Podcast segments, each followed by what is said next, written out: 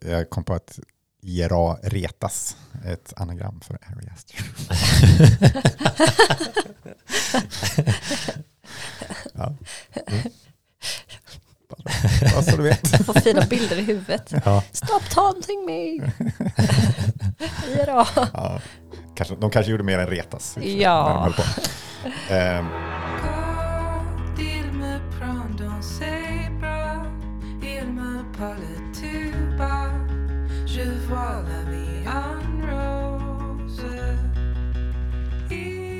Välkomna till ännu ett avsnitt av Kinematiskt, eh, en filmpodd med mig, Krille och, Hille.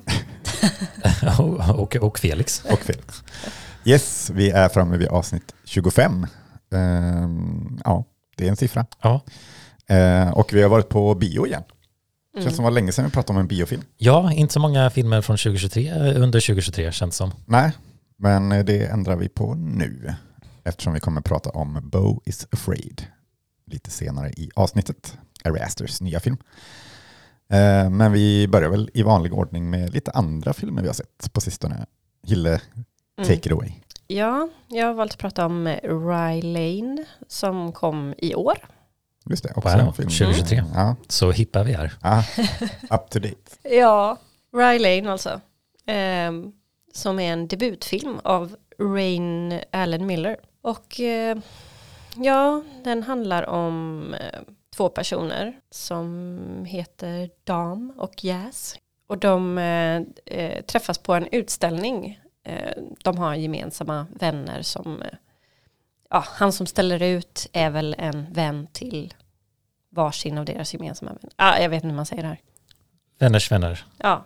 Ehm, och det börjar med att Jazz hör dam gråta inne på toaletten. Så hon kollar liksom under stålsen eller vad man säger, alltså båsen. Och eh, ser rosa skor. Så sen när hon kommer ut i utställningslokalen så känner hon igen de rosa skorna och så går hon fram och pratar med honom för att hon typ vill inte, göra honom glad. eller så här hon vill ja, försöka muntra upp honom lite. Mm. Eh, och de fortsätter hänga under dagen och ger sig ut på ett litet äventyr kan man väl säga. Och de inser båda två att de nyligen har liksom varit, med, varit med om breakups båda två. som man kanske börjar ana så är här en romcom. Exakt. och eh, men ja, man får följa deras upptåg eh, under dagen och kvällen och in i natten. Och eh, jag tyckte om den här filmen. Mm. Den var väldigt rolig. Den hade väldigt så här rapp dialog. Det brukar och, man gilla. Ja, och roliga moments och de använde, jag tror de använde en hel del fisheye, alltså filma med och Mm. det var mycket så här svepande kameror och som följde när de gick och så här. Och, ehm, Kul, det, det känns som att det kan vara rätt, eh, romcoms brukar vara så här, man, vi- vi är ganska visuellt standard på något sätt, liksom så trevligt Mm. att det är en lite vinkel på filmskapandet. Ja, precis. Det känd, den kändes lite kreativ ändå, tycker jag. Alltså, det var ju inget spektakulärt så, Nej, men, det, men gjorde ändå, liksom. det gjorde ändå att den kändes mer kreativ. Mm. Ehm, och sen hade den också väldigt fina miljöer. Det, var ju, det är ju i London det Ja, jag tänkte precis fråga ifall den var brittisk, för det, jag Ja. har bara fått den känslan, men jag har inte sett någon trailer eller någonting, så att jag har inte sett vilka skådespelare som det är. Nej, men det var väldigt snygg setdesign, väldigt mycket så här fina färger, väldigt färgglatt, liksom deras kläder var rätt färgglada och ja, miljöerna och ja, bara de var inne i coola lägenheter och Mm, mm. Ja, men allting absolut. var väldigt designat Mm. liksom.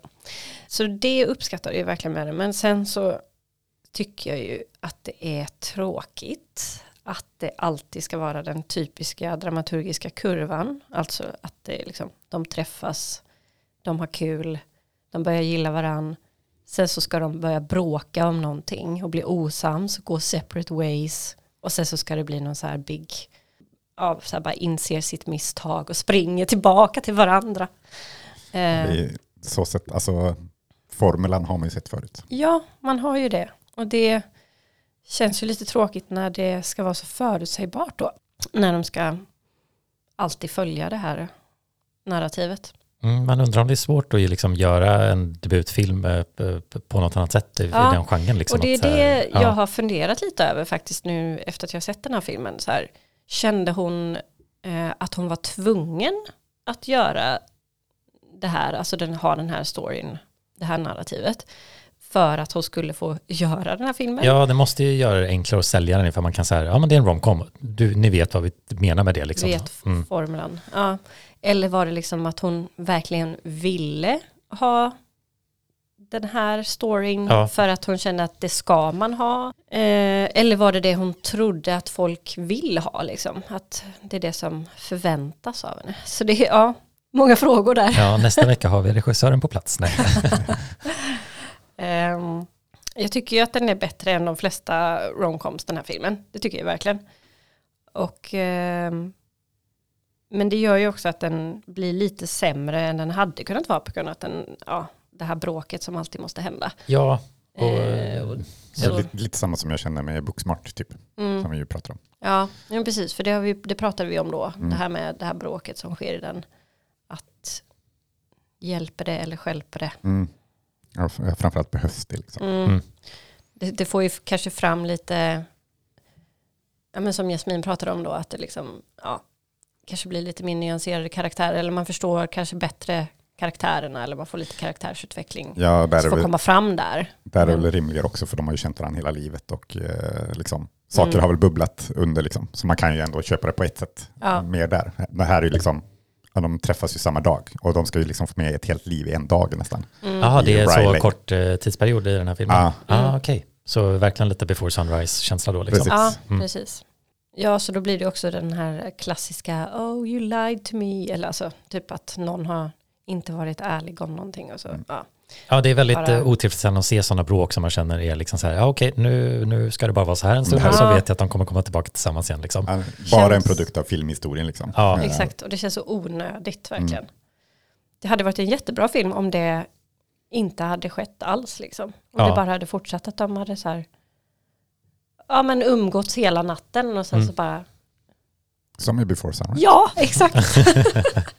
För där har de ju också så här, de har ju liksom, i den filmen så har de ju diskussioner och man märker att de inte håller med varandra och man Mm. märker att liksom, typ Ethan Hawke karaktär i den filmen är ju lite av en douchebag ibland. Och, Ja, men det är inte som absolut. att det hindrar dem från att fortsätta liksom umgås, liksom. Man- de lär ju känna varandra på det sättet så att det är inte som att det måste Mm. vara det här uppbrottet just liksom. Eh, Man kan ju verkligen inte, man behöver inte hålla med varandra 100% men Nej. fortfarande hänga med varandra. Ja, Liksom. de gör det, ju, Mm. gör det ju mycket mer naturligt i den, liksom, Ja, Ja, eh, än, än i de mycket flesta mer andra. realistiskt. ja, och man kan ju få in konflikt i dialogen utan att det behöver vara någon liksom, klassiskt som det låter i alla fall, liksom, att du har ljugit för mig. Liksom, Mm. eller sådär. ja, ingen stor ivägstormning liksom. Precis. Jag får man lite att tänka på eh, också, eh, det känns som att jag har sett bättre typ romcoms i serier än i filmer på senare tid. Ja, för det är lite lustigt, för jag tyckte ju verkligen den här filmen kändes ofta som en tv-serie. Mm. Eh, både liksom i estetik men också i, ja, men på många sätt och vis. Och det känns ju lite som, eh, alltså, eh, liksom, det börjar suddas ut linjen mellan eh, film och eh, tv. Mm. Eh, I och med att tv är väl nästan större än film nu. Typ. Ja. Eh, så det känns som vissa inte riktigt vet om de ska göra en serie eller om de ska göra en film och så blir det något så här mellanting. Typ. Ja, Mm. Ja, för jag tänkte inte jättemycket på det när vi tittade på filmen. Men sen Mm. när du sa det efteråt så kände jag att jo men ja det ligger någonting i det. Särskilt med den här roliga rappa dialogen och liksom sättet som den var filmad på. Och Mm. Kändes ganska mycket som en, en brittisk tv-serie. Ja, jag Ja. hade inte varit förvånad om det kom ett nytt, alltså Riley, nytt avsnitt nästa vecka. Liksom. Ja. Ehm, men ja, nej men jag vet inte. Det känns, ehm, ja jag vet inte vad det beror på. Liksom. Nej men, eh, ja, men jag förstår vad du menar. Och, eller nu har jag inte sett filmen men alltså, jag har också sett, eh, jag såg en annan, eller nu pratar jag bara om Rose Matfeo, men hon gjorde någon film 2020 som jag såg som var från Nya Zeeland som också var en romcom. Men den kändes att det här, det här borde ju bara varit en tv-serie eller någonting. Mm. Den skulle se bättre och jag tror jag sen läste att ja, de ville göra en tv-serie men de, de, de lyckades inte så det blev en film istället. Mm. Vilket känns jätteunderligt liksom att så här, det borde ju vara tvärtom tänker man liksom. Ja, för, för det tänker jag, eh, det kommer jag komma in på mer sen när jag pratar om min film. Men att just, det känns som, jag är glad att det blir filmer istället för serier. För det behöver ju inte liksom, det, det räcker med den här filmen, alltså Riley då. Ja, Det, alltså, storyn är ju liksom slut när, eller det är klart man kan köra vidare men, men de, de knyter ihop inte. det liksom. Nej, Mm. precis. Men, eh, men jag tänker det är väl eftersom eh, liksom Netflix och serier överlag är så liksom, eh, eh, så stor del av, av medievärlden nu så är det väl att man sneglar ofta ditåt när man hämtar inspiration också tänker jag. Ja, Och därför kanske det blir mer, alltså, mer- liksom produktion, estetik så kan det kanske mer bli att man att det liknar serier, alltså serier Ja. ofta. Och det känns som att det finns väldigt många serier som har den här lite mer moderna looken. Kanske att det är lite färggrant, det är bra set design så det liksom ser ut som så här, eh, en attraktiv värld för en 20-30-åring liksom eller någonting. Ja. Mm, ja. Ja men precis, ja, men, alltså, TV serier har ju högre budget nu också så Mm. de kan ju göra snyggare serier. Samtidigt som filmer kanske liksom drar sig åt det hållet också. Mm. Ja. Det, det känns som ofta ser man, och många nya filmer tycker jag känns, eh, har en seriekänsla över sig. Mm. Eh, Och Mm. det här var en av dem. Men det känns som att jag ens har hört gott om den här lite via Letterboxd. Liksom. Den har poppat upp eh, till och från bland personer jag följer. Liksom. Så att, eh, det är kul att höra att den ens så är bra, liksom, låter Mm. det som. Jo Ja. men det är den ju. Mm. Det tycker jag verkligen. Så eh, romcom-tips. Ja, verkligen. Absolut. Ja, jo det är ju... Den gör ju det bättre än många andra sådana filmer gör. Mycket Mm. bättre skulle jag säga. Så ja, absolut tips. Det känns ju som den är lite, lite typ 10-15 år för sent. Det känns som det kom väldigt mycket filmer liksom början på 10-talet eh, som liknar den här. Mm. Eh, men, men ja, Ja, den har ju kanske lite Manic Pixie Dream Girl-tendenser. absolut. Med jazz då som drar med deprimerade dam ut på äventyr. Mm. Ehm, så det får man väl kanske lägga in där också. Ja. Ta upp eh, skölden liksom så här. Jag är beredd på den här klyschan. Ja, Ja. Men är man trött på att kolla på Garden State ännu en gång så kan man kolla den här istället. ja. Vill, ja. vill du gå vidare ja. Till Felix? Yes, då går vi Ja. vidare. Det var liksom, du, du, vem sköter det här? Eh, men ja, eh, jag kommer prata om Margot at the Wedding från 2007 som vid ytan också låter som en romcom. Det handlar om en eh, syster som besöker sin syster. Eh, de är inte så här bästa relationen. Eh, systern då ska gifta sig med någon ny man hon endast eh, träffat i ett år och eh, ja, det kommer ju upp lite kanske familjedynamik och åsikter och sådant. Så att, och de är typ upstate New York eller något sånt där eh, på kusten liksom. Så att det låter verkligen så här, det här kommer vara en romcom. Och jag har också insett att jag trodde att den här filmen var Rachel Getting Married, som är då Jonathan Demis, som jag då misstog för Jack Demy förra avsnittet, så jag känner att jag får lite upprättelse och veta vem jag pratar om. Eh, han gjorde då den 2008, så året efter med Anne Hathaway. Just det. Eh, och i, när jag började titta på den här så bara, ja men när kommer Hathaway in? Liksom, vilken karaktär har hon? Jag bara liksom antog att hon var Ja. med i filmen, men det var en helt annan film. Men verkligen Margaret the Wedding, Rachel Getting Married, två år emellan, ett år emellan. Ja, för jag tror Ja. också att när du sa att du skulle prata om den här så bara, ja men den har jag ju sett. Mm. Men då, jag tror det Yes, du Rachel hade sett Getting den. Married. Ja. Ja, precis. Mm. Så jag, jag gjorde också den Ja, förväxlingen. Jag fick kolla upp och bara, jaha, just det, det är en helt annan film liksom. Ja. Eh, Men det här är då Noah Baumbach som då till exempel gjort Marriage Story och mest nyligen eh, White Noise som nämnts kort på min topplista av 2022. Kanske lite högt rankat eh, om jag skulle göra om den listan. Eh, Men fortfarande en bra film tycker jag. Men Baumbach är en av mina regissörer som jag tror favor- skulle klassas som favoriter. Många av hans filmer jag gillar och eh, han är också bra på att skriva liksom, skarp dialog och roliga karaktärer som eh, eh, ja, har ju skrivit till Wes Anderson en del också. Mm.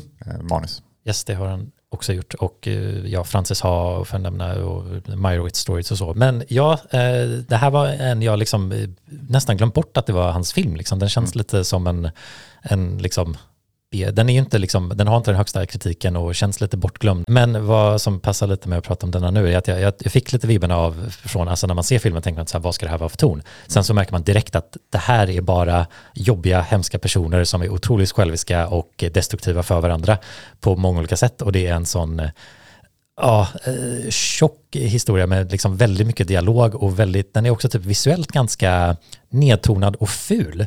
Det, är liksom, det känns som att han, liksom så här, han vill inte få den här liksom seaside-staden med liksom stora mansions och se fint ut, utan det ska vara ganska liksom grått, mulet och tråkigt. Eh, Så att det blir lite så här som en an- anti-romcom. Det är som att premissen låter verkligen som att så här, oj, här ska det vara liksom romantisk komedi eller liksom, eh, man förstår den här dynamikerna som andra filmer som har liknande teman som den här med just familjer som inte gillar varandra, träffar och så blir det hilarious uh, misunderstandings typ eller någonting. Uh, men rollistan är ju också helt galen i den här filmen. Det är Nicole Kidman, det är Jack Black, det är, vad heter hon, hon heter Jennifer Jason Lee, sen så är John Turturro också med, så underlig kombination av eh, skådespelare. Jag var väldigt överraskad att liksom inse att Jack Black var med, för det hade jag helt missat. Mm. Och lite den här perioden när han var lite mer så här allvarlig skådis. eh, eh, Den var ganska kort eller? Den perioden. Ja, jo men exakt. Han hade ju några lite mer Ja. dramatiska men sen lite mer humoristiska generellt sett. Men det känns som att det här liksom, han gjorde School of Rock typ 2004. Liksom kanske visade sig att, och sen så var han ju med i den andra romcomen med Kate Winslet där eh, och Jude Law. Just det. Eh, ja, ja, ni vet vilken jag pratar Ja, om. jag vet precis. Men eh, så kommer han in i den här han, han spelar ju dock liksom kanske den typen av karaktär man tänker Jack Black spelar. Han är ju liksom då losen lite som den här systern gift sig med som han är liksom en slacker, har inte riktigt något jobb, eh, sitter och spelar gitarr och eh, ja, gör inte så mycket med sitt liv typ liksom. Så eh, han var, det var lite tråkigt att se för det blev lite så här, aha, du, är, du spelar Jack Black typ liksom. Mm. Eh, Medan det kändes som att det var roligare att se typ eh, Nicole, eller vad säger jag, Jo, Nicole Kidman, gud jag trodde jag sa fel. Eh, spela en väldigt eh, neurotisk och eh, manipulativ, eh, elak person. Eh, men också tillräckligt välskriven för att kännas mänsklig. men det är hon som är eh, Ja, Margot. då. det är henne man får följa liksom. Eh, hon är Margot då, ja exakt. Eh, så ja, det, det, det är liksom inte så mycket handling mer att de, de möts och börjar vara typ taskiga mot varandra. och sen så då leder det upp till bröllopet, men inte på något så här grandiöst sätt. Den är väldigt liksom nedtonad och det känns som att den eh, vill utforska familjedynamikerna och typ eh, hennes eh, son är med och liksom man tror att först att hon kommer dit för att supporta hennes syster men man märker att hon har liksom snarare flytt hemifrån för att hon ska skilja sig från sin, hennes man men hon har inte sagt det till sonen men eh, ja det blir massa och den här andra systern är typ gift som hon säger. Det blir verkligen så här, alltså folk vet saker om varandra och liksom pratar bakom ryggen på varandra och är taskiga genomgående. Och eh, det, det, den är ganska jobbig att se på i, Ja, till viss det låter som det. Eh, Men som sagt, den är typ tillräckligt välskriven för att man känner att så här, det känns som riktiga karaktärer. Mm. Eh, Intressanta karaktärsporträtt. Ja, och det är väl typ dialogen och klippningen som jag tyckte liksom stack ut mest. Liksom. Den är typ 90 minuter, men den känns mycket längre för att det är väldigt liksom, koncentrerat, eh, nästan lite för mycket ibland.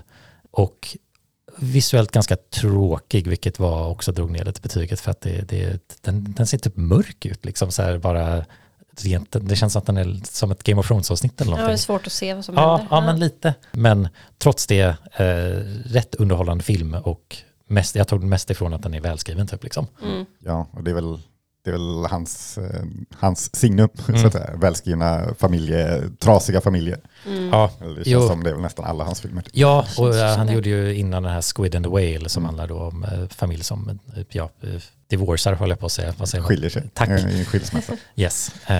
Så den påminner ganska mycket om tonen i den här också, fast det handlar lite om, det finns i bakgrunden liksom en Mm. skilsmässa, men det är inte fokuset liksom.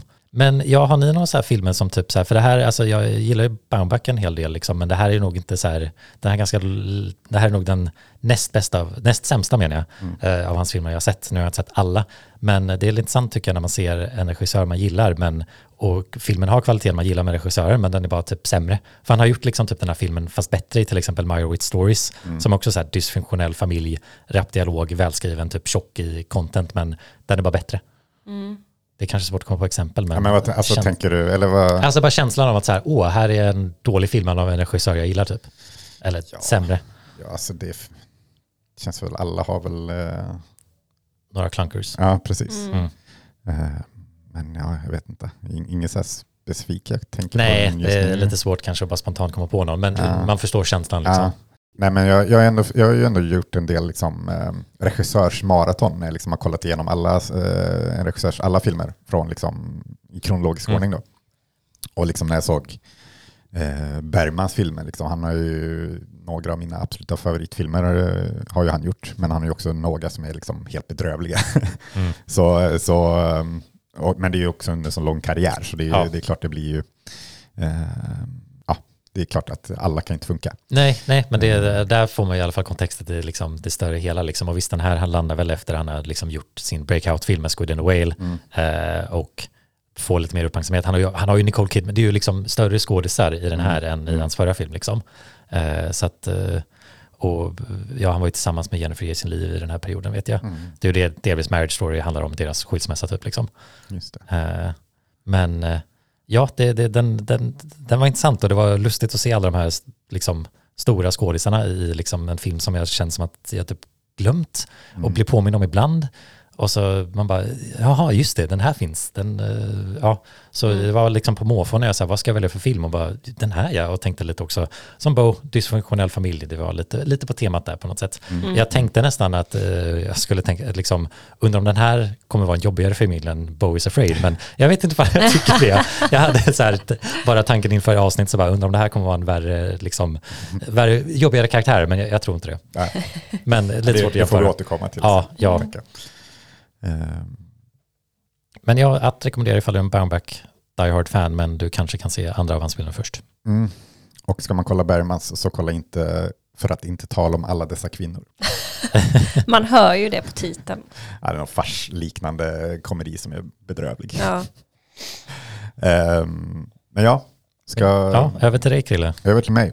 Bakåt i Eh, tiden. ja, ja, men jag ska ju vara töntig som vanligt och år. prata om något gammal skit. Eh, nej, men jag har sett eh, en film från 1928 som heter The Fall of the House of Usher. Det är ingen MTV-dokumentär om Ushers eh, nedgång som artist. Utan Från det- 1928. Ja. Men det, det låter ju verkligen som att det skulle vara en modern dokumentär om typ eh, liksom Ja, Gucci-modehuset. Of Mm. Gucci. Ja, väldigt dramatiskt liksom. Ja. Men det här är en filmatisering av en historia av Edgar Allan Poe som kom på ja, 1800-talet någon gång.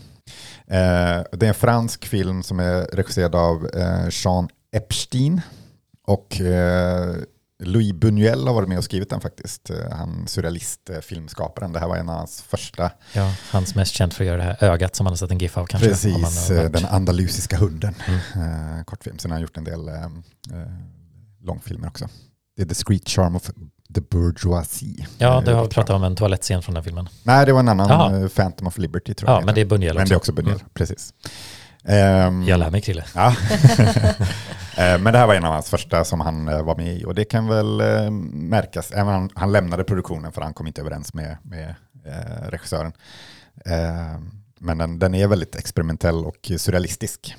Eh, Men den handlar ju i alla fall om, eh, eh, ja, man, får träffa, man får följa en man som heter Alan eh, som eh, eh, han ska besöka sin vän Roderick Usher som bor i ett eh, ja, Mansion. ett mansion precis. En kusligt hus ute på eh, landsbygden någonstans. Ehm, och han bor där med sin döende fru. Men eh, ja, Usher bryr sig mer om att måla porträtt av henne än hennes hälsa kanske. Eh, och när hon väl dör så liksom, ja, ska han begravas då i familjekryptan. Men eh, frågan är om hon har dött på riktigt eller inte. Så den är ju lite kuslig såklart, för det är ju Poe som har skrivit och då är det alltid lite kalla kårar. Ehm, men eh, ja, som sagt, den är ju snart hundra år gammal, men den är ju liksom så före sin tid. Liksom. Den är ju väldigt intressant i både i effekter, den mixar dubbelexponering eh, och miniatyrer och, och liksom, mycket coola grejer både i, i både liksom effekter men också i klippning och, och foto och sådär som är väldigt suggestivt och eh, ja, men, eh, modernt på något sätt, fast ändå inte. Ja, det är väldigt eh, sp- speciellt, men eh, stämningshöjande. Och eh, det är också ganska coolt för porträttet han målar då eh, är levande, eller alltså det, man ser, det är liksom, hon står där liksom Mm. och man ser hon blinkar och sådär. Och det, det blir en ganska Mm. cool effekt liksom att, eh, ja men det är också att så här, han bryr sig mer om porträttet än henne typ liksom. Så det är ju, ja det är en levande figur för honom liksom. Så det är en ganska cool effekt att hon, eh, han står och målar liksom fast hon står där liksom. Men eh, ja, nej men, Surrealistiskt. ja men verkligen. Nej, men jag, jag gillar verkligen den eh, surrealistiska tonen i den och eh, det var det Buñuel, märkligt Buñuel tyckte att, de, att han gick för mycket från liksom eh. Poes Mm. berättelse. Och, och, För i, i, i den så är de väl syskon istället? Ja, alltså, det är tror inte det. hans fru Precis. utan är hans syster. Som, mm, ja. Exakt, så han, ja, han ändrade ju en del. Eh, så jag vet inte om, men, men som sagt det här surrealistiska som man kanske förknippar Buñuel med finns ju kvar också. Eh, om det nu var han som hade det. Som sagt, det här var första gången han var med och skrev på en film, så han kanske var lite eh, tillbakadragen då. I don't know. eh, men han gjorde ju den andalusiska hunden ganska kort efter det här tror jag. Men ja, nej, jag tyckte den var väldigt bra i alla fall. Eh, 60 minuter, eh, bara liksom galenskap från liksom bildruta ett i stort sett. Ja, men det, ja, men det är liksom eh, väldigt liksom ja, men väldigt intressant hur de har gjort den, just eh, den experimentella Ja. och surrealistiska andan. Hur kom du över den här filmen och ville se den? Den var faktiskt, jag har haft den på min watchlist ganska Ja. länge, eh, men nu, jag brukar göra en sån letterboxd season challenge, eh, Mm. där man ser, det, det är någon som gör en lista på olika teman som man ska se eh, varje vecka då. Eh, nu kommer jag inte ihåg vilket tema det här var, om det var så här Poe kanske, eller om Ja. det var så fransk eh, stumfilm eller någonting, ja, jag kommer inte ihåg. Eh, men då tänkte jag, då skulle jag passa på att se Mm. den. Eh, därför är den bra den här eh, challenge-listan, för då kan man lägga in filmer som, dels filmer man har tänkt att se men eh, aldrig kommer till, till skott med att se, Mm. men också kanske kommer teman som, och man ser filmer som man aldrig hade sett annars. Ja. Så tips till alla som har Letterboxd att eh, söka upp Letterboxd Season Challenge. Ja, jag har ju menat att se den. Jag valde att se också, men också så här, sk- skulle aldrig välja att se den så här bara, nej. Mm. Eh, Men det är kul för ehm, som sagt den här filmen är 60 minuter lång. Det kom en eh, ny filmatisering på 60-talet med Vincent Price i huvudrollen som är 79 minuter lång. Eh, Men nu framöver så ska Mike Flanagan göra en miniserie av den här. Och eh, vad håller han på med? Vad är det han har gjort annars? Det är Haunting of Hill House. Jaha, det är okej. Of Er, Bly Manor. eran och, eh, eh, kompis håller jag på att säga. Ja, nej, jag har ju väldigt svårt för honom. Mm. Eh, men framförallt har jag svårt för den här grejen med att saker ska, det ska bli miniserie av allting. Alltså om man, om man ska liksom eh, göra efter en förlaga så ska det alltid, man ska alltid dra ut på det. Det, behöv, det blir inte bättre för det. Alltså Haunting of Hill House till exempel, den har gjorts eh, film också. Bättre skulle jag säga på eh, 50-60-talet. Men, men liksom, den behöver inte vara tio timmar lång. Nej, nej, det Eller hade den ju inte behövt vara. Nej, Alltså jag gillar ändå den på ja, något sätt. Det, jag vet inte, jag tycker att man eftersom att den är så lång så får man tid att lära känna alla karaktärer och sådär. Och Ja, man investerar sig liksom. Ja, man, man blir investerad tycker jag i alla fall. mm. Ehm, och jag tycker att den är creepy på ett nice sätt också. ja alltså Men- den, den har kvaliteter. Det, Mm. det kan jag Men jag kan ju också se att, det är, att den är för lång. Ja, Och att det blir, det blir något helt annat av det. det. Den är ju inte lik alltså, boken Haunting of Hill House Nej. överhuvudtaget. Alltså det finns ju knappt några likheter. mm. Nej, för det, jag såg ju i den ehm, eh, House of Usher då, som man ska göra så ska det ju vara dels, han ska liksom jobba in andra Poe-berättelser i den också. Bara, men, men gör bara en, en film. Kan inte bara göra en film på eh, 100 minuter liksom? Måste det, måste det vara så långt hela tiden? Ja, är det en Netflix-produktion? I, I guess. Ja, jag bara Eh, tänker, det kanske inte, eller om han har gjort fler serier där så kanske han har liksom en väg in och så här, här är mitt nästa projekt som Ja. jag antar Hill House och den andra har varit lyckosamma liksom. Ja, men det är som den Midnight Mass som man gjorde också. Jaha, han gjorde den också. Mm. Eh, som, som väl jag kommenterade att hade man tagit bort alla monologer så hade det varit en bra 90 minuters eh, thriller. Liksom. Mm. Men de ska ju bara, de pratar ju så Ja, jävla jo, mycket det är den. väldigt många jättelånga tkötiga scener Ja. i den och i Bly Manor också. Ja. Ja, för Och Midnight i Mass kommer jag ihåg. De sitter i någon polisstation och så håller polisen en monolog på liksom fem minuter. Eh, och så bara, mm, jag hör vad du säger. Och så den andra personen ska hålla en monolog i fem minuter. Och sen går det tillbaka till polisen som håller en ny monolog på fem minuter. Jag bara, men kan ni, prata, kan ni ha en dialog med varandra? Snälla. ja, jag blir, Dialog via monolog. ja, ja, jag blir tokig på Mike Flanagan. Alltså. Ja. Men eh, ja, han ska i alla fall, eh, vi får väl se vad han gör av den här. Kanske kommer den heta The Haunting of the House of Usher, bara för att liksom fortsätta. I don't know.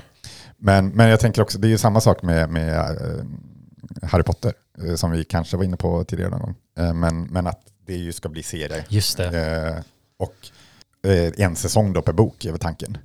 Men det kommer inte bli bättre. Alltså man måste inte ta med allting. Alltså de har ju klippt, alltså de har ju klippt ner boken i filmerna av en anledning. För att det ska liksom flyta på, för att det ska bli bra liksom, tempo i den.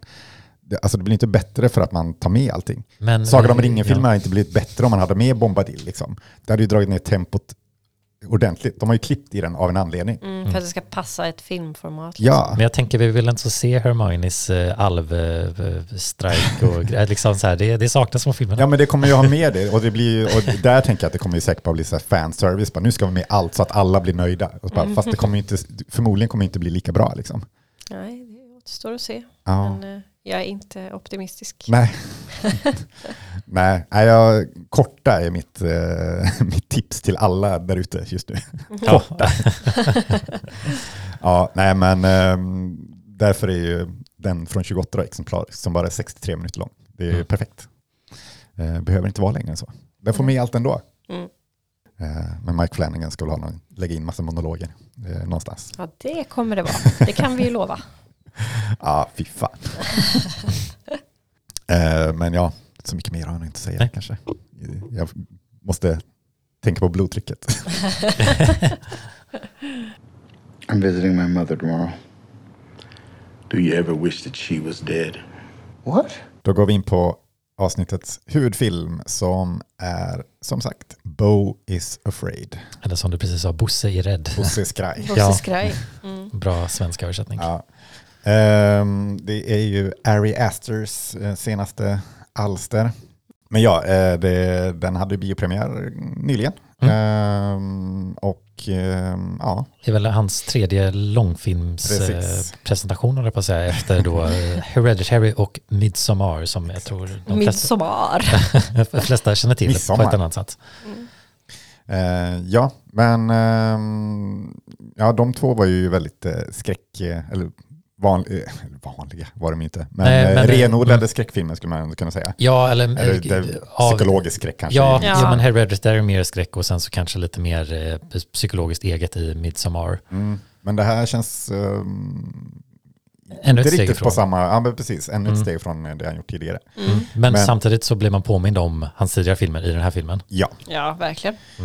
men eh, ja, lite kort vad den handlar om så är det då Bo som är spelad av Joaquin Phoenix eh, som är väl en eh, problemfylld man får man Mm. säga. Ångestdriven. Men han får reda på att hans mamma har gått bort och ska försöka ta sig hem till eh, hennes hem då. Ja, Eller ja, till begravningen. Mm. Och det blir en lång odyssé. Eh, Ja, jo, men jag skrev verkligen just det odysseanskt om man kan säga på sv- svenska. Liksom, men eh, eh, definitivt en, en, e- en episk berättelse. Ja, han stöter på eh, ja, olika figurer på vägen. Eh, ja, alltså mer än så egentligen inte handlingen. Nej. Alltså sen Nej. händer det ju jävligt Ja. mycket. Ja, Ja, den är och ju den- tre timmar lång. Ja. Och ha distinkta bitar liksom. Att det blir liksom första delen, liksom Mm. vilken är med och vad det har för fördelelse och vilken ton filmen har. Liksom. Den, Mm. den byter ju verkligen lite känsla genomgående liksom. Och Eh. är ju väldigt eh, eh, mer action i början eh, gällande eh, en eh, ångestfylld ton. Det, det, han lever ju i den här stan som man märker känns, det här är lite magisk realism, liksom. det, är inte, det är inte vår värld. Nej. Men det är liksom, det är lite, om ni har sett, såg ni på Community? Ja, en del. De hade ju det här, the, dark, the darkest timeline. Just det. Det känns lite som det, det här är liksom, allt har gått åt skogen och det är liksom nästan som ett tv-spel i nivå av alla är hemska personer. Ja, men det är som uppskruvat eh, liksom realism. Jag vet inte hur man Ja. ska säga, men ja, som ett riktigt dåligt neighborhood där det är liksom massa hemska saker som händer hela tiden. Och Mm. Det allt finns, det, ja, man får se på nyheterna att det finns en birthday boy stab man eller något sånt där som är en naken man som stabbar folk liksom och Mm. eh, han existerar på gatorna helt enkelt och Ja. det finns eh, giftspindlar i lägenhetskomplexet han bor i och eh, han Folk har, ligger döda på gatan. Ja. Det, det, det är liksom uppdriven, allt är dåligt till max liksom och så är Mm. Bo då den här väldigt ångestfyllda, ganska snälla personen. Ja, I den här världen. dumsnäll typ. Ja, Mm. ja. Han, han hänger inte riktigt med känns det som. Men, eh, ja, men den, den har ju, känns som den har fyra tydliga delar ändå. Eh, plus ett, en epilog eller vad man ska säga. Och eh, någon slags drömsk, eh, eller när, ja, när han minns tillbaka till Mm. barndomen då, som är liksom återkommande. Mm. För det är ju först, eh, ja, första är ju, den första delen är ju då när han är i den här, eh, i sin lägenhet och i det här hemska neighborhoodet. Mm. Och sen eh, andra delen är väl när han kommer till eh, eh, Familjen, familjen, precis. som har kört på honom. Exakt, som är också ganska märkliga. Ja. Och eh, sen hamnar han i den här skogs... Eh, Teatersällskapet, teatersällskapet Skogen och eh, slutligen då eh, kommer han ju fram då till... Mammans hus. Mm. ehm, och vi, ja, jag vet inte, vi ska väl kanske inte spoila den allt för mycket. Nej. Jag tycker verkligen inte vi ska spoila med Den största grejen man kan spoila, jag vet inte. Nej, Jaha, den, den literal största. Ja, ja, japp. Det tycker jag inte vi ska Nej, spoila. nej, det behöver jag inte säga. nej. Den, det är ju det är en film med många överraskande moment Mm. som man blir eh, ja, li- lite chockerad över och det hjälper ju att den, den, den känns ju inte lika lång på grund av det. Att, eh, Det reflekterar jag över att det liksom känns som att någonting ganska absurt eller liksom actionfyllt händer genomgående i filmen som gör att man vaknar till lite. Ja, det blir som chapters liksom. Mm. Eller ja, det är ju som att, Eller fyra akter liksom. ja, egentligen. precis. Men också, just att det blir, ja, men som sagt, det blir en odyssé eh, som man tar sig igenom. Så man, man känner igen det också, att, ja, men, ja, lite som ett dataspel också, som du säger, att man kommer till nästa, nästa värld, nästa Mm. nivå. Liksom. Mm. För Det finns ju filmer som har gjort så här liknande, men det, det, jag reflekterar inte över att det är ett ganska, det känns skönt att det är ett så fritt uttryck av storyn. Mm. Den känns som att han har verkligen bara gjort exakt vad han vill. Mm. Eh, till skillnad kanske från en eh, mer eh, romcom eh, liksom, eh, recept liksom, så har Mm. ju den här, eh, det, det är ingen som har gjort den här filmen just förut. Liksom. Nej, Nej. även om man kan se eh, eh, ja, liknelser och Ja. eh, Ja. ehm, ja, är, influenser mm, absolut. från andra. Men eh, jag läste, eller är det här liksom Ari Aster som nu känner att ja, nu har jag gjort eh, Hereditary, Midsommar, Midsommar fick eh, ändå, eller det gick ju bra för dem. Ja, den känns Så nu, som, nu får jag göra den här filmen som jag vill göra, som jag inte hade fått göra innan typ. Ja. Den är ju baserad på en kortfilm och ett gammalt manus man hade skrivit Mm. för jättelänge sedan. Liksom. okej, Ja. puttrat länge den här. Ja, så, så det, det är ju inget, det är inte så här, okej nu får du göra vad du vill och så bara sitter han och brainstormar typ. Så det är ändå något som har funnits. Mm. Men man kan ju också märka att eh, kanske produktionsbolagen liksom ger honom fria tyglar. För det, ja, som Ja, de- sagt, det gick ju bra med, Ja. med de tidigare. Eh, och, och liksom, ja men okej, folk verkar ändå köpa det här konstiga som du håller på med. Mm. Eh, men, men det kanske blir lite filmens fall också. Ja. Eh, att eh, kanske behövt någon nej-sägare kring sig. Ja, det håller jag med om. För som sagt, den är tre timmar lång, det är lite i längsta laget. Mm. Mycket hade kunnat klippts ner eller klippts bort. Ehm, det, man får lite känslan av att han bara kastar skit på väggen och ser vad som fastnar. Liksom. Mm. Ehm, Och det var det jag nog lite så att det, det är lite skönt, men det är inte alltid som att det blir bättre. mm. Liksom, så Nej, det blir mer precis. som att man går på en konstutställning eller någonting och så bara, ah, wow, intressant intryck, kanske inte någonting jag älskar, men eh, det finns. Ja, Och det, det får jag inte så känslan för den här filmen, att så här, man uppskattar att den finns, men det är inte som att det, det, det alltid gör det bättre om man ska prata vad man tycker om filmen. Mm. Nej, för det, är- det är ganska olika, eller ja, det är väl eh, genomgående ton av liksom ångest och misär. Men- Skuldkänslor och familjedynamik och grejer. Ja, men jag tänker det känns ändå som de är ganska distinkta, de olika delarna från varandra. Eh, och eh, ja, jag vet inte, jag... Andra delen gillade jag inte så mycket, eller med familjen. Nej, den Nej. tyckte jag också var lite lång och inte gav så mycket i helheten. Liksom. Precis. Ehm, men de andra gillade jag på olika sätt. Mm. Ehm, alltså jag gillar, gillar den liksom Kafkaeska början ändå. Eh, just mm. dels det här med att det är en granne då som säger att han måste sänka musiken.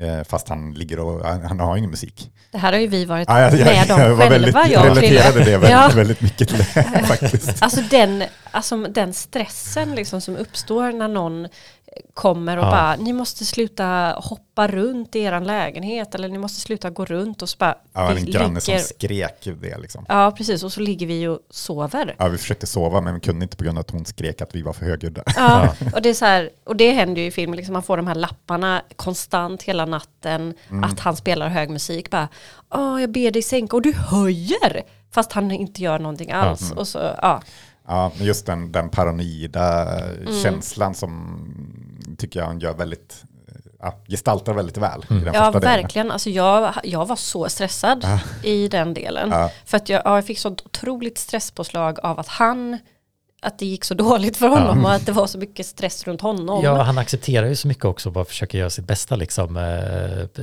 i det här. Men det blir verkligen så här samhällsskräck nästan. Liksom, att det är så Ja, här, allt bara går åt helvete Ja, för honom och fast liksom han inte här, har gjort något. Liksom. Människor är jobbiga, men äh, det, det är ju inte, de är inte läskiga, men det är så här, åh, jag vill inte möta den här personen, eller åh, vilken jobbig granne. Eller liksom det, den, den första delen är ju verkligen Mm. bara det här, att bo i en stads värsta sidor, uppskruvat till tio typ. Liksom. Mm, ja, precis. Och det är så här, eh, hur mycket av det är, är som sagt, är det liksom ett universum som de byggt upp eller bara i hans huvud som ja, han liksom... det är ju det man undrar också. Ja. Att Mm. är det liksom han som hallucinerar allt det här eller är det så här eller är det liksom han överdriver allt som händer för att han har så mycket ångest? Mm. Det Men- vet man ju Jag inte. gillar, men jag gillar oklarheten. det. Ja, Mm. jag tänkte Ja, det precis jag säga med. att det, det är inte typ Shutter Island eller något sånt där, att det kommer vara någon plot twist som så här, it was all in his head. Ja, Nej, Liksom, det får man ju inte veta. Nej, det är Nej. inte filmens utgångspunkt heller liksom. Nej, utan Bo är ju den här karaktären som blir någon spegel som får reflektera, eller upplevelsen som händer honom. Han är ju lite, han bevittnar ju det som händer på ett sätt också, även han är inte, han är inte så aktiv i Nej, exakt. sitt agerande. nej, eh, han faller in och är lite passiv liksom, men det är också, Mm. passar ju han som karaktär, men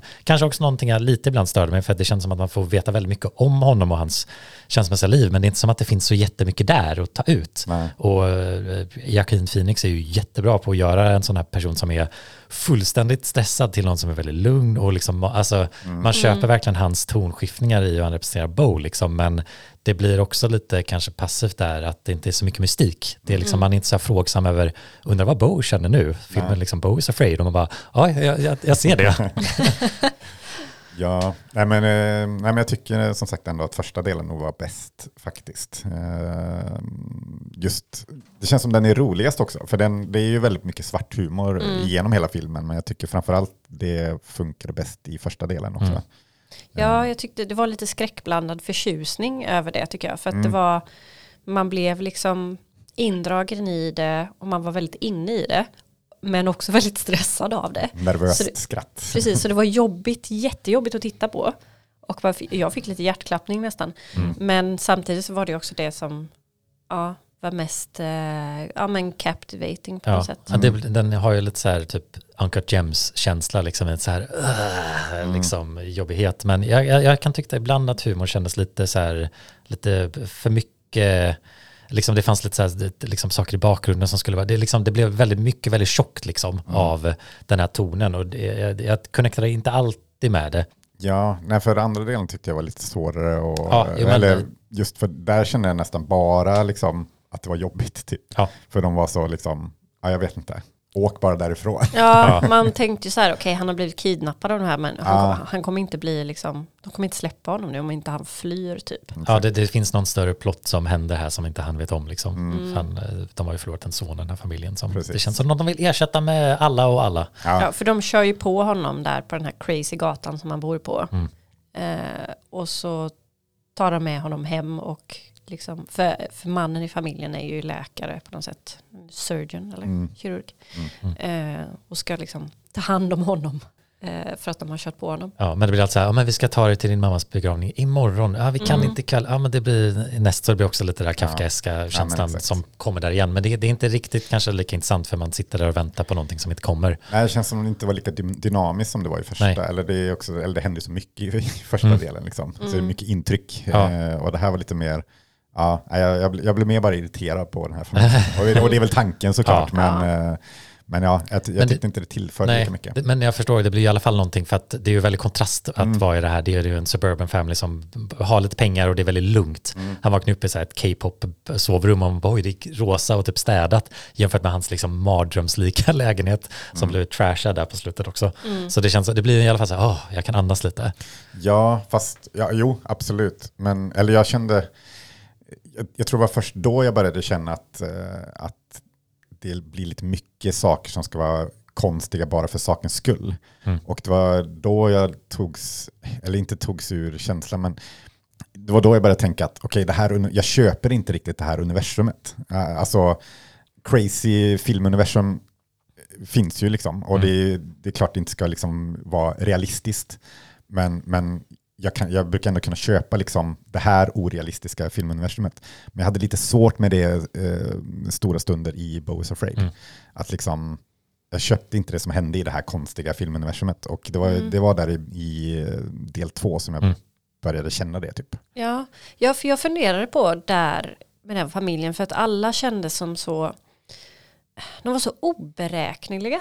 Mm. Alltså i hur de pratade och levererade repliker och hur de betedde sig. Och särskilt dottern i familjen var ju otroligt oberäknelig. Ja, det var så här, Men- är hon ens deras dotter liksom? Ja, Mm. hon var ju liksom helt, men det, det var väl kanske meningen också såklart då. Ehm, och där funderade jag igen om det skulle vara att det var Bo som upplevde det så förhöjt och så galet mer än det egentligen var och att det skulle förmedla det på något sätt. Men ja, jag vet inte.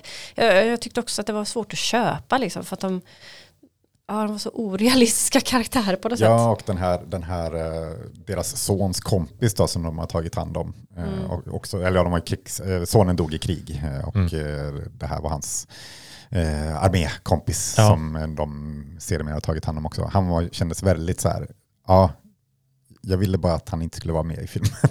det var så jävla jobbigt. Ja, han är ju Fast inte så på, här- inte på ett bra sätt. Liksom. Nej, här, PTSD-soldat ah, som eh, är våldsam och oberäknelig liksom. Mm.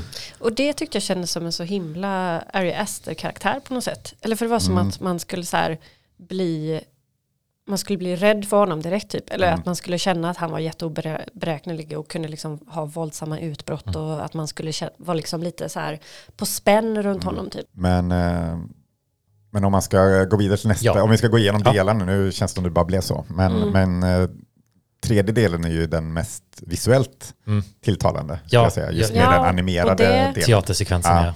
Uppskattade jag på grund av det. Ja, men, Ja. som sagt, den kändes lite för lång och kanske så här behövdes den här delen, men, men den är väldigt snygg. Mm. Ja.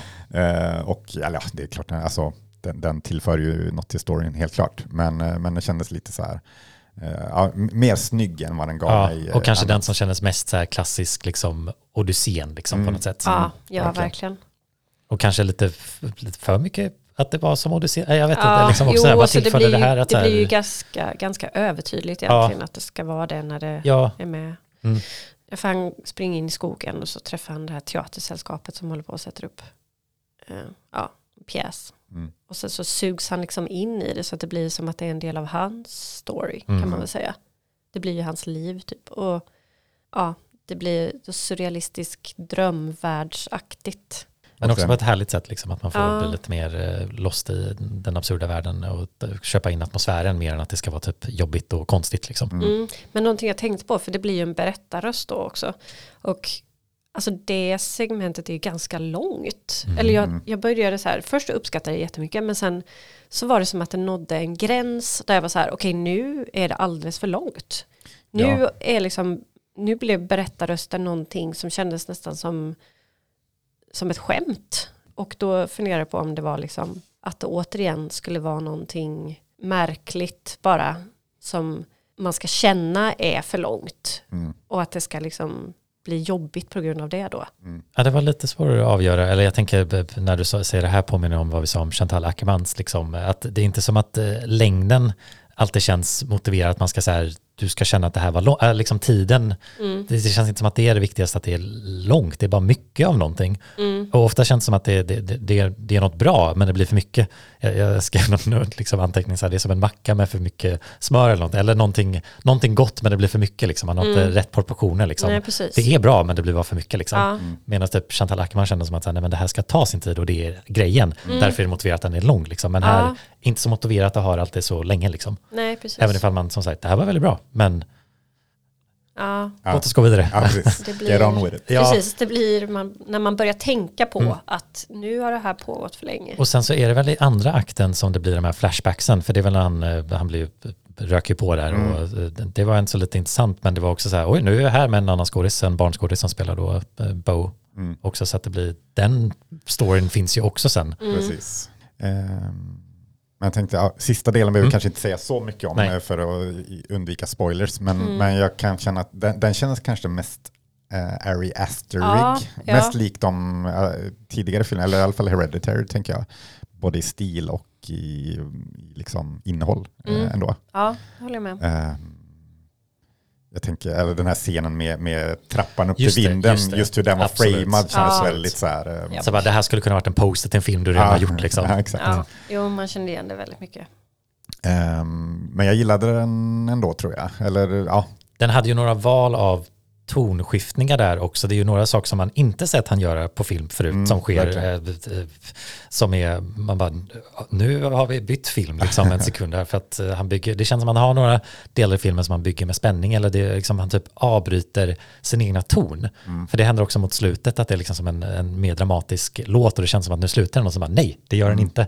Och det, det, det händer lite genom filmen och ibland gillar jag det men ibland inte. Jag önskar att man kunde vara kvar i lite mer oförståeliga mystiska atmosfären och inte avbrytas med att så här, nej, nu byter vi spår eh, och gör något annat liksom. Mm, mm. Men eh, ja, nej men eh, som sagt, ja, slutet behöver kanske inte säga så mycket om heller, Nej. men gillade din slutet eller inte?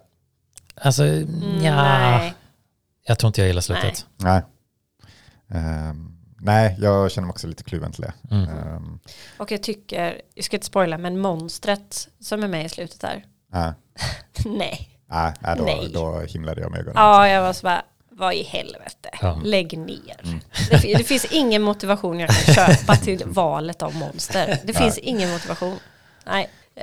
Men jag kände ju under filmen, men att eh, jag sa ju det till dig efteråt också, men att filmen känns som eh, lynch för fans av Everything Everywhere All At Once. Ja.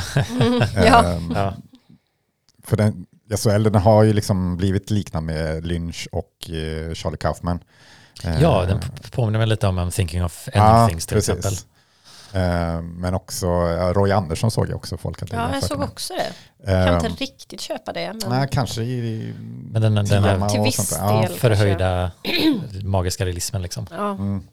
Men, eh, men ja, man, alltså, jag, jag tycker ju inte att den liksom, den har inte samma, samma kvalitet som Lynchs bättre filmer har. Nej. Eh, och den har, eller samma liksom eeriness, eller vad man ska säga, Mm. och samma mm, symbolik eller, Mm. och, och surrealism. Eh, men, men jag kan ju ändå förstå eh, liknelserna. Liksom. Mm. Ja, men sen så är väl skillnaden också att det känns som att i Bo is afraid så vill han blanda in en massa så här, jag vet inte, Freud och eh, skit. och liksom, Oidipus eh. Oidipus och Ja, allt möjligt sånt. Medans alltså Twin Peaks och Lynch känns ju inte som att han bryr sig inte om sånt. nej, Inte på det sättet i alla fall. Så där är det liksom mer egentligen inte så enkelt som surrealismen för surrealismens skull kanske men ändå bara alltså någonting som man går in i och så är det en jättekonstig värld man är i Ja. och man uppskattar det för det. Ja. Men här känns det som att det finns en massa symbolik Mm. som jag tycker känns lite bullshittig. Ja, ja men, eh, ja men eh, skillnaden är väl kanske, eller det känns som Lynch och Kaufman är mer bara så här, de har bara liksom, går in i sin hjärna och har galna grejer där inne. Mm. Medan det känns som Ari Aster kanske är mer liksom formad av eh, Drar i- teorier mm. och, eh, och eh, analyser och liksom sådana saker. Och eh, också kanske har lite galenskap i sig, men Ja. att det blir, blir mer liksom, nu ska jag försöka berätta något med min galenskap, medan Mm. Lynch bara visar sin galenskap. Typ. Ja. Ehm, Ja, exakt. Mm. Inte för att inte han har budskap, men Nej. du fattar vad jag menar. Ja. Men jag tänker också bara som tillägg, alltså, vi- vi- rent krasst liksom. ja, tematiskt filmen handlar ju väl också mycket om Bo och hans relation till sin mamma. Ja, Det är ju- jo, det är ju det är drivkraften, mommy liksom, så att issues. Det, det finns ju en grund till att det är lite, man går till psykologins sidan där liksom. Mm. Och, Jo, man förstår ju att han är liksom förtryckt av sin mamma i hela sitt liv. Hon är liksom narcissist och, Ja. och manipulerar honom. Och, ja. Ja, det var typ någon letterbox-recension jag också läste där han som skrev den var judisk och det känns som att han plockar upp väldigt många sådana referenser till liksom, eh, liksom klyschor inom Ja. eh, judendomen kring liksom, familjedynamiker som uppstår liksom. Ja, för det såg jag också apropå Everything Everywhere, att någon skrev att det här är Everything Everywhere All, all at once för judar. Ja, Eh, så, så jag vet inte. Okej. Så det finns väl, men, men man kan ju se likheter med Mm. den, just, just med, med eh, ja, men familjerelationer. Ja. Även om eh, den här tar det kanske ett steg längre, eller i alla fall ett steg mörkare ja, än, än vad, vad den gör. ja, Ehm, Men eh, ja, men det är just det där med symbolik och sådär. Jag, jag, eh, jag såg Karsten Runquists eh, video, eh, recension av, av filmen. Och han skrev liksom att, eller skrev, han sa att eh, det kommer vara liksom många som ska försöka, alltså det kommer komma massa klipp att så här, ah, nu är det explain, Bo is afraid explain, och så här, det här betyder slutet, det här betyder det här. Men han, han menar att liksom, man, man borde inte göra det. att man mer bara ska, alltså bara liksom känn filmen istället. Alltså bara kolla på filmen och liksom vara med i hans eh, liksom, eh, ångest och eh, Mm. depression. Eller i depression, men misären som man genomgår hela filmen. Liksom. Och att, och, ja, men det fick mig att tänka lite på att ja, men vi snackade mycket efter filmen att eh, svårigheten med att analysera filmer. Mm. Eh, och, eller att, jag, svårigheten jag har att analysera filmer. Eh, och att jag kanske mer går på liksom vad jag känner av en film. Mm. Eh, och eh, ja, men det, det kanske det, kan, det, det här var ett bra exempel på att det kanske är bättre att bara liksom känna än att försöka hitta alla symboliker och liksom Ja, det här Eh, känns som... Det kan ju också verkligen sabba en film för en, tänker jag, om Mm. man blir alldeles för analytisk. Eller det blir bara jobbigt, tänker jag. om inte man, minst upplevelsen när man ser den Ja, liksom, ja. eh, också. Precis, om man bara hela tiden under filmens Letar, letar liksom grejer. Ja, Ja, det, och jag tänker typ, när du säger, eller liksom, den här, det här känns verkligen som fel film att försöka göra det och mycket bättre att bara uppleva det. Men Mm. jag tänker typ, bara som kontrast, liksom, att typ, det känns som att Christopher Nolan till exempel gör filmer som man ska analysera och lösa Mm. medan man ser den. Och det kan ibland vara kul, men det känns också som att det inte är, jag önskar att han kunde göra en mer surrealistisk film. Liksom. Det Ja. skulle vara skönt att se honom släppa kontrollen lite, släppa på tyglarna. Eh, Jag vet inte varför jag tänkt på den Ja, men kontrasten, man, men, blir, ja, man blir lite trött på det efter ett tag. Alltså Ja. Tenet så bara, okej men skärp dig nu. Ja. Gör, gör något med substans istället bara för att göra ett roligt pussel liksom. Ja, och eh, det känns som att eh, det blir ju verkligen en filmkultur på YouTube speciellt som är så här, nu ska vi förklara och liksom det finns eh, verkligen en trend och eh, en, eh, att som att man liksom, kanske också ibland när man ser en film som är underlig, konstig, så känner man just att det är väldigt många, eller man, jag känner som att ofta man kan höra så här, bara, äh, vad betyder det här? Jag vet inte, det måste vara jag som inte förstår någonting, måste kolla upp svaret liksom. Men känslan är ju kanske snarare det viktigare, liksom, om du kan acceptera att säga, jag förstår inte det här, men det, det, det är meningen. Liksom. Ja, men det tror jag att jag kanske varit inne på något tidigare avsnitt, men just, just absolut, eller framförallt kring Lynch, liksom att jag, jag märker att det finns symbolik och det finns tankar bakom allt här, men och det räcker att jag vet att det finns, jag behöver inte veta vad det betyder. Mm. Eh, Det är mer bara att det finns en tanke bakom det, liksom, Ja. det räcker. Och det vad det är för tanke, mm. det kommer ju, ingen kommer ju få veta det, för det tänker inte han berätta. nej, precis. Nej. Ehm, så ja, bättre att bara känna av, Ja. tycker jag. Mm. Men man blir ju väldigt sugen när man ser sådana här filmer. Man Mm. säger bara, liksom, måste kolla upp, liksom. men det känns som att eh, ju mer man ser av, kanske mer arthouse och underliga, att man så här, kan börja släppa det. Och det är ganska skönt. Liksom. Ja.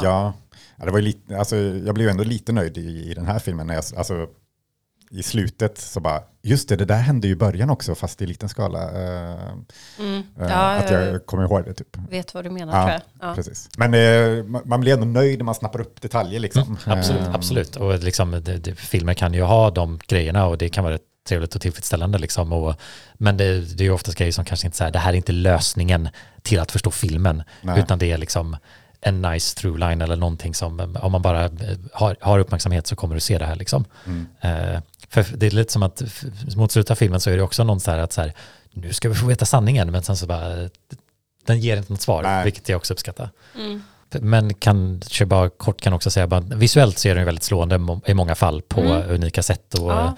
Till exempel den teatersekvensen som jag redan pratade om, men jag tyckte också det var väldigt snyggt eh, då i flashback-sekvenserna när mamman pratar till eh, Bo och hon har liksom en sån här barnlampa som skiftar massa, liksom en nattlampa som Mm. eh, liksom sätter hennes ansikte i massa olika färger. Jag tyckte det var snyggt. Mm. Jag gillade också eh, alltså, första scenen, när, när Bo föds. Jag tycker det var... Ja, just det. Ja. ja, det var också Eh, snyggt. Ja, Aha, ja, ja, när det Ja. bara svart länge och sen bara ser man liksom börja komma lite ljus. Ja, nej, men det var eh, kanske den bästa födselscenen jag har sett på film. ja. Ganska jobbig också. Ja, men, Det påminner lite också om Uncut Gems hur den börjar. Ja, jo, med, med eh, någon, vad heter det, kolonoskopi. Ja. Ja. Eh, ja, men jag gillar den. Det kändes så här, eh, satte tonen bra. Mm. Eller för mig var det en bra Mm. början i alla fall. Mm. Eh, jag blev eh, positivt eh, liksom, inställd direkt. Ja, ja nej, men det, det, är ju, det är många minnesvärda scener. Mm. Ja, det var det jag bara menar. Visuellt Ja, slående film ja, liksom, och mycket unikt. Liksom. Verkligen. Så man blir liksom så glad att ha sett det här. Ja, Även ifall jag kanske inte alltid vill känna att det här var min favoritgrej. nej, men jag kände också så här direkt efteråt så här, jag vill verkligen se om den här filmen, men jag vill också inte göra det. Ja, ja. Alltså det aldrig känts så starkt för båda eh, delarna. Typ. Nej, men det är dels det vi var inne på just där med symboliken. Man vill se, så här, snappa upp. Det finns ju jättemycket detaljer man har missat liksom, och som man kanske ser en andra gång. Men det känns också som, jag vet, inte, alltså, orkar jag verkligen se om den här filmen? Ja, du, du skulle behöva se den i kapitel, liksom. så här, nu ser jag den här sekvensen för sig. Liksom. Ja, precis. Mm. Gör det till en miniserie. Ja. Ja, nej men, eh, nej, men den är ju, ja, som sagt, den är ju väldigt minnesvärd. Ja. Och, ehm, Kanske inte jättelätt att rekommendera, men eh, också kul att den har, finns på bio. Det kanske är många som ser den som inte förväntar sig den här filmen. Mm. Det känns Ja. alltid lite kul. Den är ju, alltså som alla hans filmer, chockerande. Eller Ja. det liksom finns ju väldigt mycket, ja, ja, men kände man, gillade man Hereditary, men kände att Midsommar bara, ah, men nu, nu har det gått lite för långt, då ska man kanske inte se den här. Nej, nej, nej, det, det ska man nog inte. den är ju ännu mer genrelös liksom. Ja, ja alltså jag tänkte så här, psykolo eh, psykologisk skräck eller psykologisk thriller, eller så är det bara en psykologisk film typ. Ja, ja. ja, den är ju extremt ångestfylld Mm. Ja, och eh, jag ska typ, stressande. Ja, Ja, men samtidigt som sagt bitar av humor och, eh, Mm. och en del liksom skräckelement. Mm. Eh, alltså framförallt en eerie känsla genom hela filmen. Mm, Eh, eller- ja. Men eh, ja, nej, som sagt, det är en svår rekommenderad film men också Ja. Unik, vilket gör den kul att så här, vill du se någonting nytt så. Har du något mer du vill säga? Nej, jag tror inte det. Något om rollinsatserna, vi har pratat, eh, hyllat Phoenix, han är, han är ju bra genomgående Ja, liksom. ja men det är den verkligen. Känns svårt att se någon annan i den rollen. Ja, Ja, ja nej, men han gör det väldigt bra. Mm. Det får man säga. Kurage den har i hunden. Ja, Jag tänkte på, den, jag tänkte på det tidigare. Ja. Varför, sa, varför sa du det? Alltså bara hur Bo är en väldigt neurotisk, eh, liksom så här, eh, deer in headlights karaktär. Det, är- och så blir det lite den här äckelpäckel som kanske var de här Ren and Stimpy och Ja. alltså, ja, Nej, för jag tänkte på Courage, den mor i hunden, för det finns ju en teori om att eh, ehm, ja, men de bor i öde och alla är alltid läskigt för honom. Men att det är så en hund känner typ. Liksom. Eh, de bor egentligen alltså de bor bara i en vanlig, mm. i en vanlig värld, men, men det man ser är hans värld. Så där är ändå liknelsen kanske då med Bo is afraid, att den världen som vi ser, det är bara som han ser den. Mm, det kan ju Egentligen vara är så. det inte så. ja, Eh, eh, Så, ja. så där har vi den bästa liknelsen kanske Ja. egentligen. Bo is afraid är som Courage, hunden. jag, jag, blev- jag blev så förvirrad när du nämnde det. Men jag satt ju och tänkte på det. Varför, varför det? För jag hade verkligen bara den här hunden med hans ögon och liksom bara allmänna känsla. Så det var det med det jag bara fick en Ja, för känning när vi pratade tidigare om att han kanske bara inbillar sig, då tänkte jag som i Courage. men jag sa aldrig det. Alltså, vad sjukt när du tog Vad det. roligt. Ja. Eh, nej, men ska vi ta betyg då eller? Eh, Ja, men jag satt en trea. Ja. Det är liksom, eh, inte sett en film som är så här förut. Den, var inte riktigt för mig. Jag är glad att den existerar, jag är glad att jag såg den, men eh, ja, Ja. Ja, men exakt samma känner jag. Eh, Jag har satt också en trea, kanske tre och en halv om man ska vara så. Men, eh, men ja, som sagt, jag gillar nog tanken på filmen mer än vad jag gillar filmen. Eh, tanken på att den har fått göras, att den som sagt får Ja. spridning, att den går Ja. på bio. Alltså, det, det, känns, det känns skönt att en av de liksom största namnen, eh, nya namnen, eh, regissörer får göra sådana här filmer. Japp. Och få liksom, eh, ja, backing för det liksom. få finnas. Mm. Ja.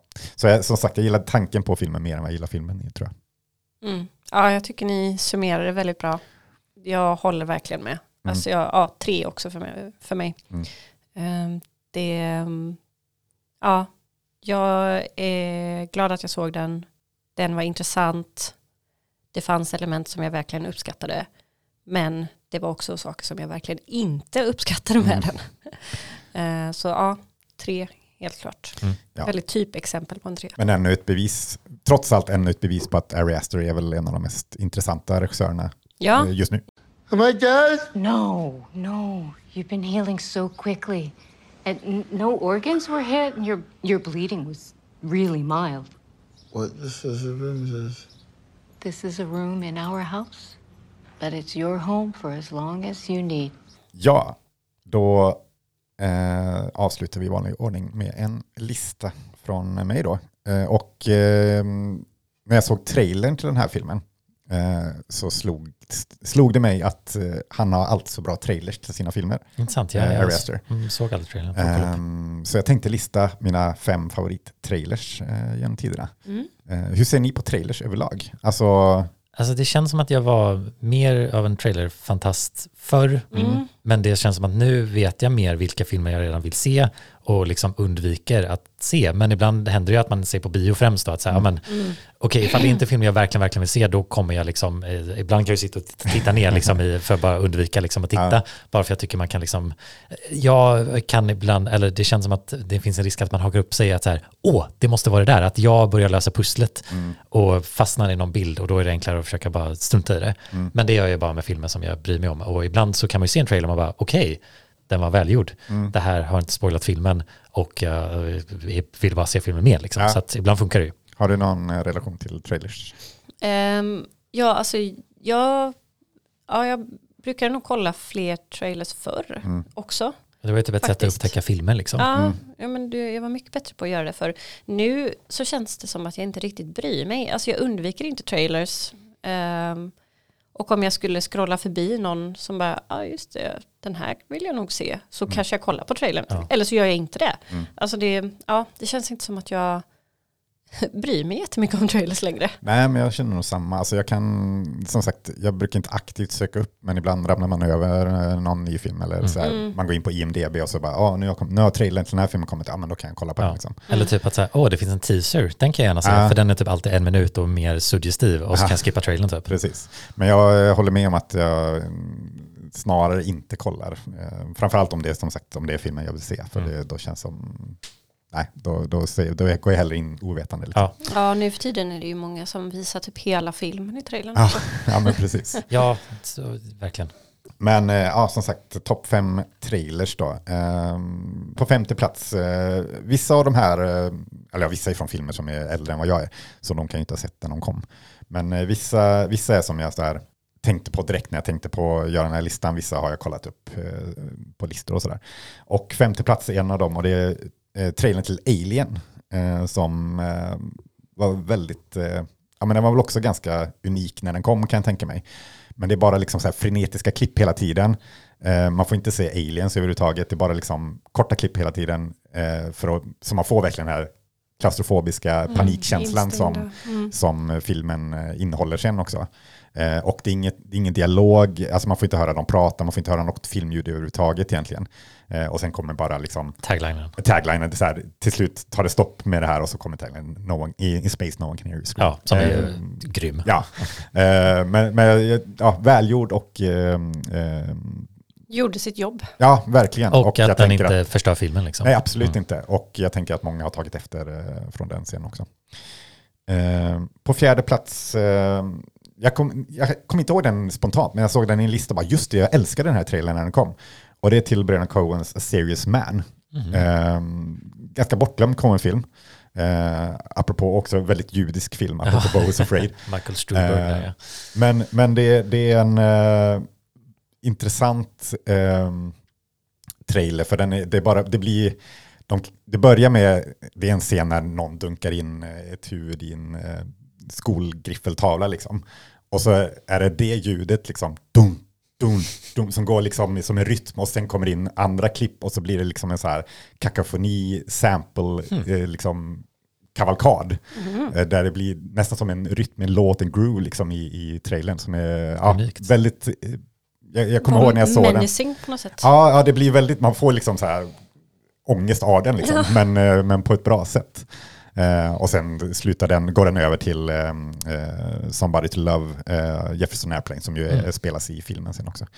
Eh, men, men jag kommer ihåg den trailern när den kom, bara, jag bara så här, fan vad coolt det här är liksom. Eh, filmen är väl sådär, men trailern hjälper. Mm. Eh, på tredje plats så har vi trailern till Psycho. Och Hitchcock hade ju någon, någon rolig grej med trailers, för han, han han liksom så långa tio minuters promos typ, eh, eller sex minuter tror jag den här är. Där han har, det är en så här rundvisning på Bates Hotel, där Hitchcock går runt bara, ja här har vi Bates Hotel. eh, och liksom, ja, de håller på att städa här inne så vi kan inte gå in dit och kolla. Ja, väldigt mycket humor och väldigt roligt. Men också han berättar mycket om filmen, ja det har varit ett mord här inne, men ja, vi... ja, ja, väldigt eh, märklig typ av trailer men väldigt kul också. Han har gjort något liknande om fåglar, äh, fåglarna också. Där han bara typ sitter och läser om fåglar ur en bok i fem minuter. Härligt Ja. kreativt val. Ja, ehm, ja men väldigt, väldigt rolig, ehm, rolig typ av trailer. Ehm, Kul take. Ja, verkligen. Så, så den får ändå en tredje plats. Eh, och på andra plats, eh, en som jag upptäckte nu också när jag kollade, och det är till The Shining. Eh, och det är väl kanske den simplaste eh, trailern jag har sett, men så effektfull. Det är bara den här hissscenen. Eh, så det är liksom, man ser hissarna, det kommer rullar text då, The Shining, directed by Stanley Kubrick, Jack Nicholson, bla bla bla. Så, och sen när Mm. texten är slut då kommer blodet. Ja, liksom. jag fick lite rysningar ja, och, så är det, scenen. och så är det väldigt så här märklig, suggestiv musik hela tiden också. Ja, är det Otroligt, så simpel men också bara så här, jag vill verkligen se den här Ja. filmen. Alltså det, den här verkar helt sjuk, fast man ändå inte får se någonting av den. Typ. Ja, Eh, otroligt effektfullt. Ehm, och den scenen är bara så bra. Liksom. Ja. Men ja, otroligt uh, modigt val att ha det som trailer. Ehm, så absolut en andra plats. Men första plats, kanske den trailer jag har sett flest gånger. Jag vet, alltså när den kom så såg jag den så många gånger. Och det är Ari Aster och det är. Hereditary-trailern.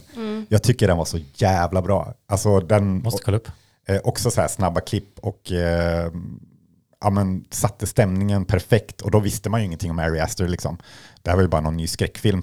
Och det var ju liksom i början också av den här nya skräckfilmsvågen i USA. Liksom. Så det, det var ju väldigt nytt och fräscht då, just den här eh, ja, vad säger, jag, high concept Och typ skräckfilmen. A24 var lite ny. Alltså man, man visste inte riktigt vad man Nej, precis. hade framför så sig. den, Liksom. kom, den kom ju lite från ingenstans. Och så, ja, när jag kommer ihåg när jag såg den och så bara, jag bara kollade om den direkt, typ många gånger som helst. Mm, ja, men jag minns att jag såg den också flera gånger faktiskt. Sen så tog det väldigt lång tid innan jag såg filmen. Ja, Men för den innehåller väl scenen när hon sitter uppe i taket där och Ja, kanske. Framförallt det, det som slog mig mest är när hon står och brinner. Eh, Ja. det är liksom, för den bara så här, en halv sekund liksom bara, ah, står och brinner och så, ja. Ja, Jag kommer ihåg att den, den eh, det är den trailer jag tänkte direkt spontant när jag tänkte på trailers. Och det var det, den, till den här då, Bo is afraid. Eh, Så det var då jag tänkte bara, "Ja, just- han har fan alltid bra trailers. Alltså. För den här var också lite samma stil i den här, men inte Ja. lika eh, effektfull för, eftersom Hereditary var liksom, när den kom. Liksom. Ja. Eh, Så ja, nej, det är min favorittrailer av, Intressant, in, ja. of all time. Ehm, så ja, ja, vi som sagt ser ju inte så många trailers, men eh, ja, ändå kul när de lyckas göra något lite unikt och eh, Ja. sticka ut på något sätt. Jag tycker ju den Barbie-teasern är lite kul till exempel. Oväntat val, även ifall det inte kanske är att jag älskar den. Eh, med just med 2001. Ja. Nej, jag vet inte om jag gillar den. Jag, jag gillar mer kontraster, bara på tal om en trailer som är lite mer intressant i alla fall. Ja, Det är inte liksom Ja, bara nej. en jättelång snabbklippsak liksom. exakt. Det gör någonting i alla fall. Ja, det var bara den kom nu i Mm. huvudet. Men ja. ja, det känns som att jag har definitivt var någon som så här, tittar mycket på trailers, men jag vet inte vilka. Det är typ Inception jag tror jag tänker mest på, bara för att man blir så fångad av musiken. Men äh, det var, nej, kommer inte ihåg någon nu. Jag kommer ihåg att jag såg eh, trailern till eh, Where the Wild Things Are Just det. jättemånga gånger när den kom. För att den var så himla, jag gillar ju den eh, bilderboken jättemycket. Och så var den liksom, jag tyckte att den hade så otroligt fin stil, estetik, alltså färgerna, allting. Och sen så var det liksom så episkt för den hade eh, Wake Up med Arcade, Fire. Mm. Och det bara, ja det gjorde bara liksom att den, det blev så känslosamt Ja. ut när man såg den trailern. Det, det var så pampigt. Eh, mm, ja men den eh, minns jag att jag såg jättemånga gånger och jag älskade den trailern. Eh, ja, men med det så är det väl bara att avrunda avsnittet kanske. Ja, Mm. Vad ska vi prata om nästa gång då? ja, vi eh, går, till, går tillbaka till Sverige. Det var också länge sedan vi snackade om svensk film. Eh, Ja. Ja, Var det typ fucking Åmål eller? kanske att jag nämnde Sharkhalen, men det var inte någon eh, Ja, huvudfilm. det. Nej, men det blir i alla fall, eh, ja, vi nämnde honom under avsnittet, eh, Roy Andersson eh, med sånger från andra våningen.